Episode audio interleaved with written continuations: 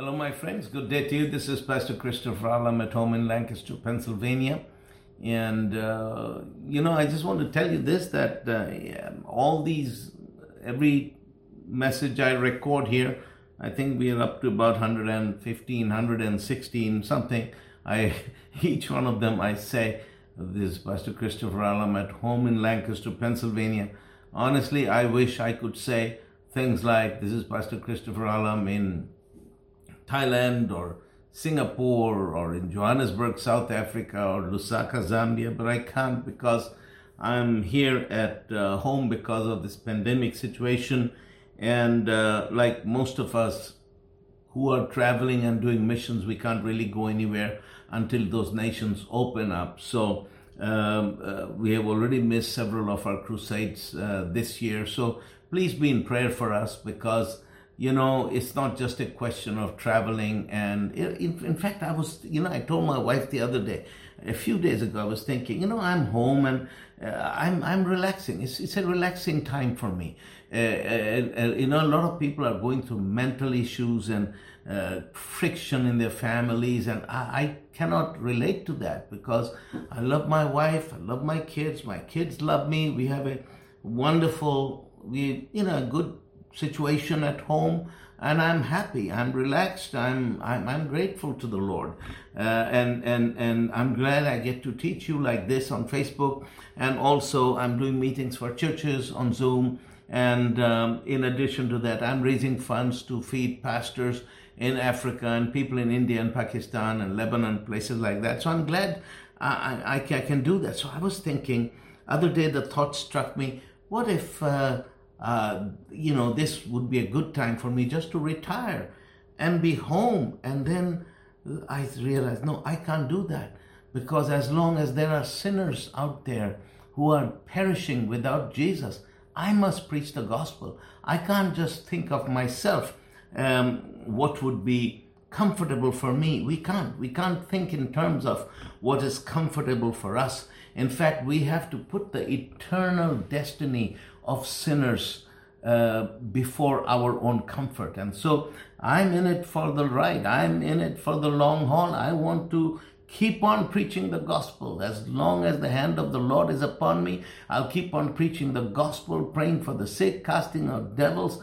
getting people baptized with the Holy Spirit, planting churches. So I'm going to do that. We have, you see, we have something to live for. You and I who know Jesus, and especially those of us who are called, who have a, who live our lives, even if you're not a preacher, but you still live your life with a sense of destiny, with a sense of calling. We cannot put our comfort before the eternal destiny of other people. So we, because we have only one life to live, and we must make it count. So I'm stuck here, like most of us. I can't go anywhere because uh, all you know international travel many countries won't let me in.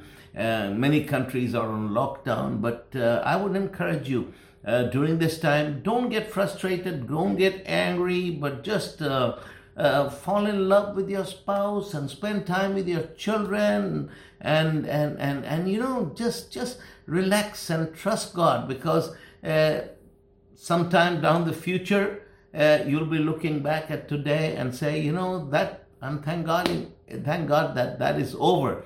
Listen, this what we are going through, this too shall pass. It's a, you know, it's not a permanent situation. Some people are saying, oh, life will never be the same. The world will change. Listen, people said that 20 years ago when we were going through Y2K. People thought the banking system would collapse and everything will collapse and uh, you know, life will not be the same, but life goes on, and life will go on through this also. The world has been through terrible pandemics, and the world has been through uh, through great world wars. I mean, there have been terrible things that have happened in this world, but life goes on. And for you and me who love Jesus, we are going to do well because the Lord said, I will never leave you nor forsake you. Hallelujah. We have something to live for and our home is in heaven. We are just passing through this world. We are just passing through. We are just sojourners. We are just uh, wayfaring strangers, as somebody said. We are travelers and we are on our way to heaven to be with Jesus. But while we are here, we're going to have a shout of praise, a shout of victory, and we are going to be victorious because the Bible says we are more than conquerors through Him who has loved us. Amen. Anyway, that being said, let's go back. We are talking about Yahweh Shammah. The Lord said to the people of Israel, I'm Yahweh Shammah, the Lord who is ever present with you. Present with you. So, now I'm going to read to you from Second Chronicles chapter 5, verses 4 to 14. And this is when Solomon, uh, yesterday we talked about how David, you know, when he brought in the ark and the ark of the covenant, that was the presence of the Lord manifested. Uh, in the New Testament, we don't have the Ark of the Covenant. In fact, you don't need to build a replica of the Ark. You don't. You don't really. I went to a church and they had a replica of the Ark of the Covenant on the platform, and and I suddenly realized that was their pulpit. And you don't need a replica of the Ark of the Covenant. You don't need, uh, you know, those Old Testament symbolisms because the Lord lives in us. If you want to know where is Jesus? And you know in uh, you know where is God? Because if you were an Israelite and somebody asked you by the way where is the Lord? Where is his presence? you would then point to the tabernacle there. You see the tabernacle in there the ark of the covenant? That's where we seek the Lord. That's where God speaks and that is where his presence is. But in the New Testament somebody asks you where is the Lord? Where is where does he speak? You say in here right here Oh, you mean it's not in Jerusalem? No, no, no, it's not in Jerusalem. It's not in a city. It's not in a building. It's right here in our heart. This is, we are the temples of God. God lives in us, and this is where He lives, and this is where, you know, He. Uh, he is, and this is where His presence is manifested, and which tells, which because of this also uh, we have to value every human being because uh, every, I mean, if if if they're believers, we have to value them because God lives in them. If it's a black person or a Chinese person, whatever their race, color, whatever, we have to value them and honor them because they're temples of God. If they are sinners, then they are not temples of God, but they're potential temples of God because Jesus Christ died for them and they are created in the image of God. So even if it's a gay person or an ungodly person, they are still created in the image of God and they still have the potential of being a temple of God if Jesus comes in there. So that's why we have to honor and to love them also. We have to love people, whether they're Christians or not, whatever lifestyle they live, whoever they are, because they're all created in the image of God. Anyway, I don't know why I got into that, but that's for free. Okay, let's look at how Solomon brought the ark to the temple. When he had constructed the temple, built the temple, he brought the ark in. And Second Chronicles 5 14, 4 to 14. And all the elders of Israel came, and the Levites took up the ark. So all the leaders of Israel came, and the Levites the, took up the ark, and they brought up the ark and the tabernacle of the congregation and all the holy vessels that were in the tabernacle these did the, did the priests and the Levites bring up. So now the what has happened, this is the end of the era of the tabernacle because the ark was in the tabernacle because now there's a temple. They have built a temple unto the Lord. So the tabernacle was a temporary place. It was a tent, but but but that that tent had been there a long, long time for, you know, and now it's in the temple. It's going to be in the in the temple instead of the tabernacle.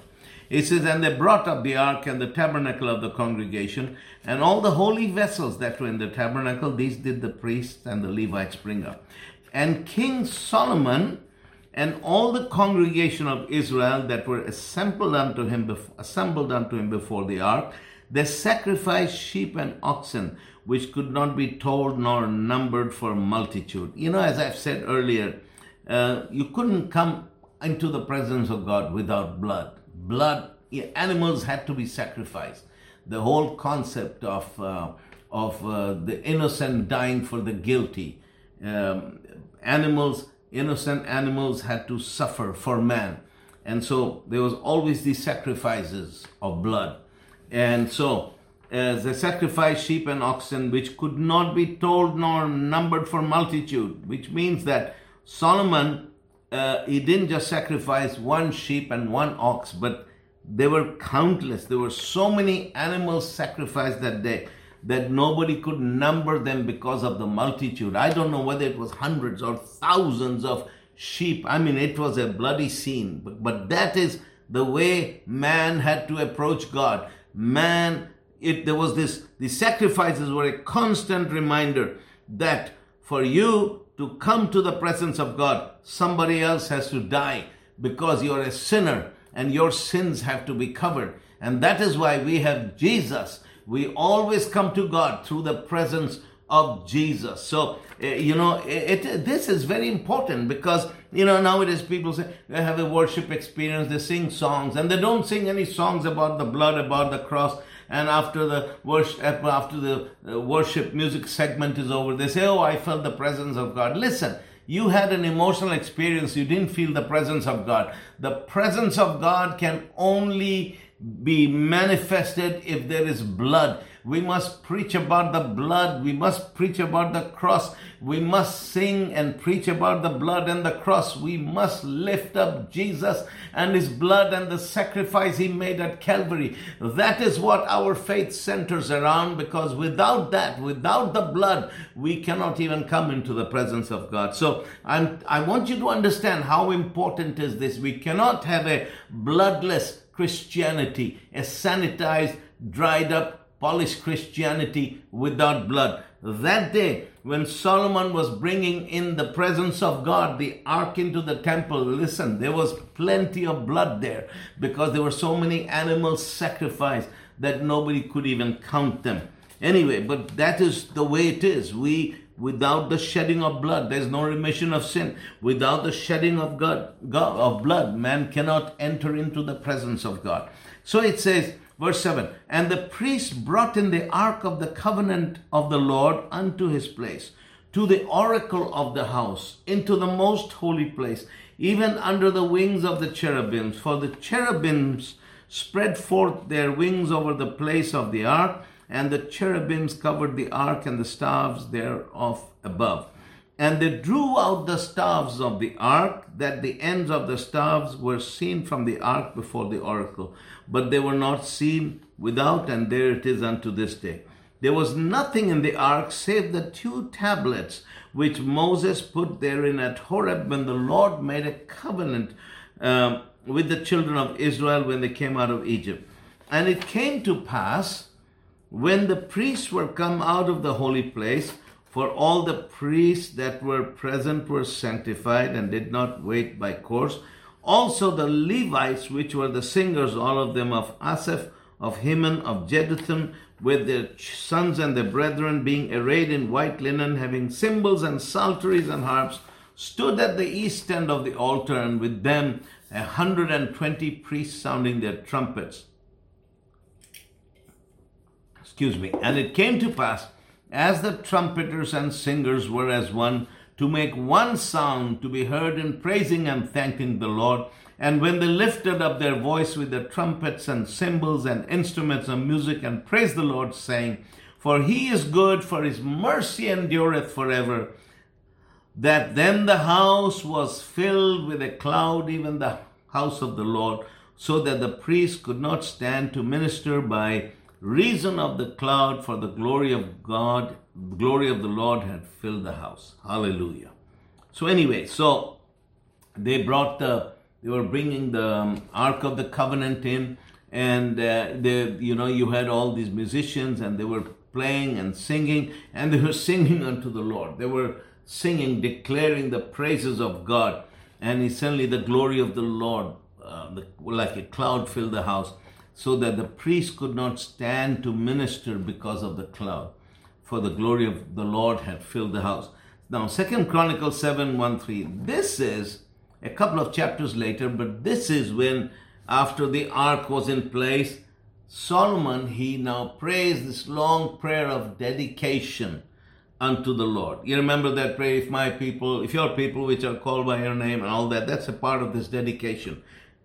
He prays this prayer of dedication, and look what happens. It says, And when now when Solomon had made an end of praying, the fire came down from heaven and consumed the burnt offering and sacrifices, and the glory of the Lord filled the house.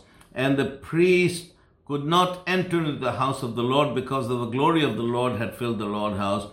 And when all the children of Israel saw how the fire came down and the glory of the Lord upon the house, they bowed themselves with their faces to the ground upon the pavement and worshipped and praised the Lord, saying, For he is good and his mercies endures forever. Hallelujah. Now, this is interesting to contrast the two because when they praise the Lord, in you know in in in in the first segment we read from second chronicles 5 when the when the ark of the covenant was brought in and they begin to play their instruments and they begin to sing for the lord is good and his mercy endures forever.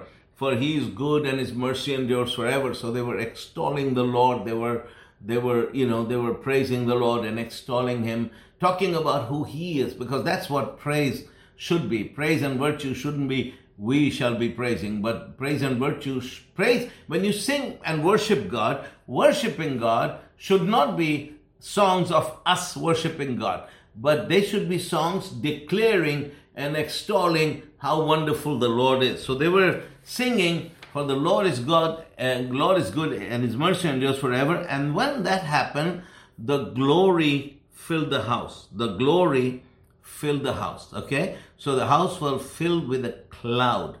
The, the glory cloud filled the house. But in Second Chronicles 7, what had happened, they had made sacrifices and put the sacrifices upon the altar. So now the altar was bloody. The first time the altar was clean. Now the altar was bloody, and now when Solomon dedicates, he prays the prayer of dedication. Then this time, instead of uh, the cloud, there came fire from heaven. It says in verse number one, when Solomon had made an end of praying, the fire came down from heaven. And the fire came down from heaven and consumed the burnt offerings and the sacrifices. And the glory of the Lord filled the house. So now fire came down from heaven. And so the thing is that worship brings down the cloud, but the blood brings down the fire. You must understand that there's a difference. Worship brings in the cloud, but the blood brings down the fire. And the glory of God is found in the fire. And so what has happened, and, and now uh, when the people of Israel saw how the fire came down and the glory of the Lord upon the house, they bowed themselves with their faces to the ground upon the pavement. They were on their faces on the ground and they worshiped and they praised God, for he is good and his mercy endures forever. Hallelujah. So that was when the presence of God came down into the temple. So as I said earlier, the Lord had said, I'm Yahweh Shammah. I'm the one who is always present. And we can see this, uh, you know, th- th- this was the covenant promise that God had made to the people of Israel. And we saw this how the presence of God was in the tabernacle, and now the presence of God was in the temple, and the Lord was always with them. And, um, you know, and this is what faith is faith is really to have the presence of God, to have the presence of God in our midst that is the basic essence of faith. That is the essence of faith, that God is here. And when God is here, nothing is impossible. And that was a covenant promise that the people of Israel had from God. I will always be present with you. I will never leave you nor forsake you. And, and you know, the Lord is our refuge and our strength in the time of trouble. He is our God. He's with us. And so Hebrews 11, let me, let me wrap this up with Hebrews 11 verse 6.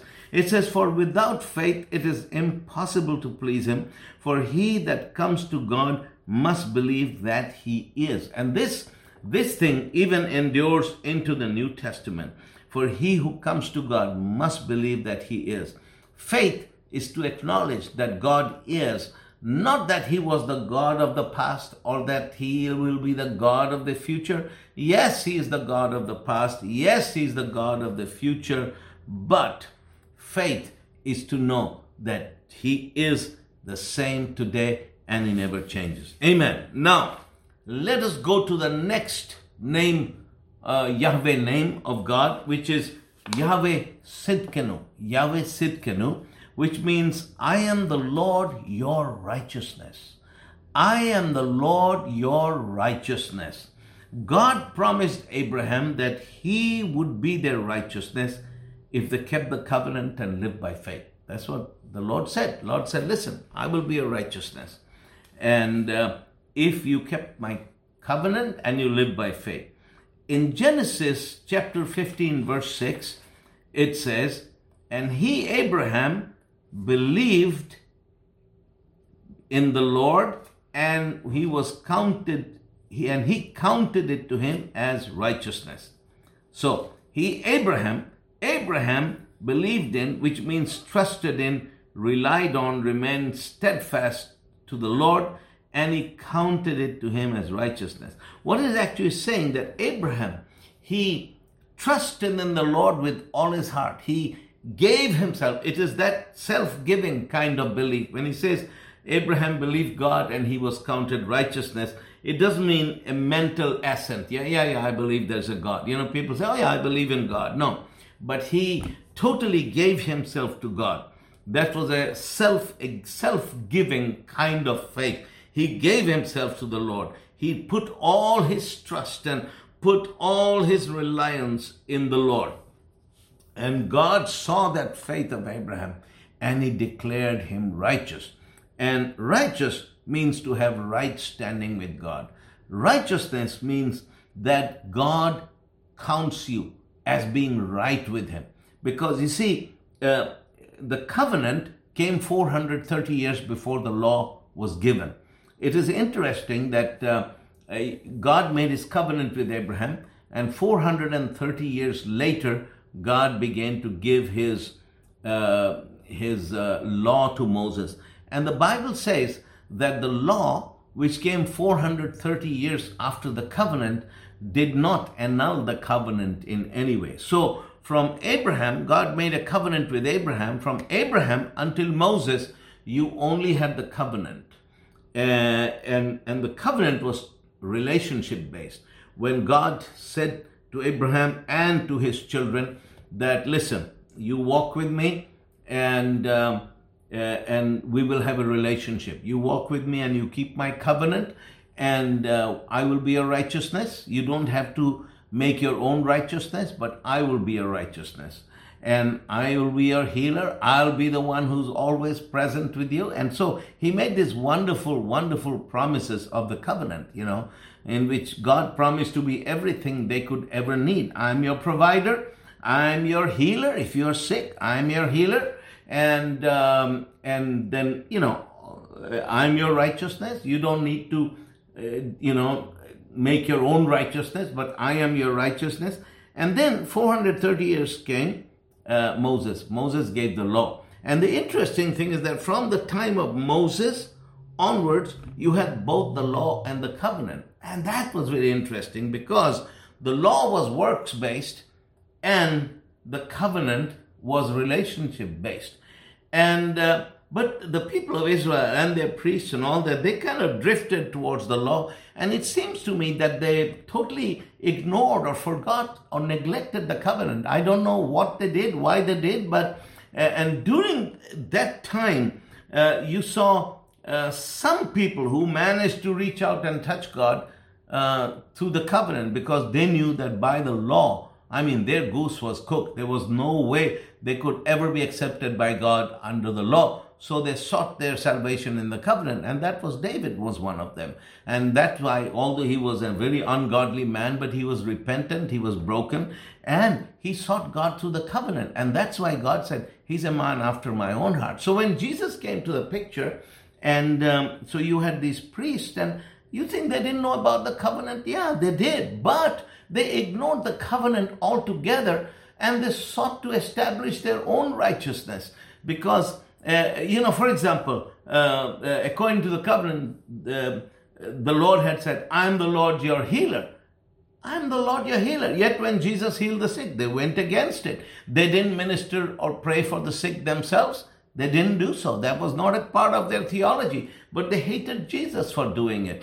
And when it came to, I am the Lord your righteousness, I don't think they believed that either because they, uh, Jesus said, Woe unto you, Pharisees! You put heavy burdens on people, yet you don't lift a finger to help them. So you can see how people had drifted away from the covenant and gone totally under the law to the point that when Paul came, Paul had to say very clearly in Romans 3, he said, By the works of the law can no man be made righteous in his sight. So that is how far they had gone uh, away from the covenant. But let's I, I want us to look at the covenant and study the covenant and see how wonderful the old covenant was the covenant that the lord had made with the people of israel so the first one he said i'm a, i am yahweh shammah which means I'm the Lord who is always present. I will always be with you. I will never leave you. I will never forsake you. Hallelujah. And then now he says, I'm Yahweh Sitkenu. I'm the Lord your righteousness. So anyway, let's do this. Let's uh, wind this up here and we will continue again tomorrow and we'll look at Yahweh Sitkenu. I'm the Lord our righteousness and what it meant for the people of Israel and what it should have meant. But let's pray. Father, in the name of Jesus, I thank you for the old covenant, and I thank you that we have a far better covenant, the new covenant, through the blood of Jesus Christ. I thank you for my brothers and sisters. Thank you for your hand upon their lives. Thank you for your mercy upon them. Father, thank you for blessing us. I ask you for healing, for life, and blessing upon every family, every person who can hear my voice. Touch them, cause them to increase and abound, and be blessed in all things. In the name of Jesus. Amen.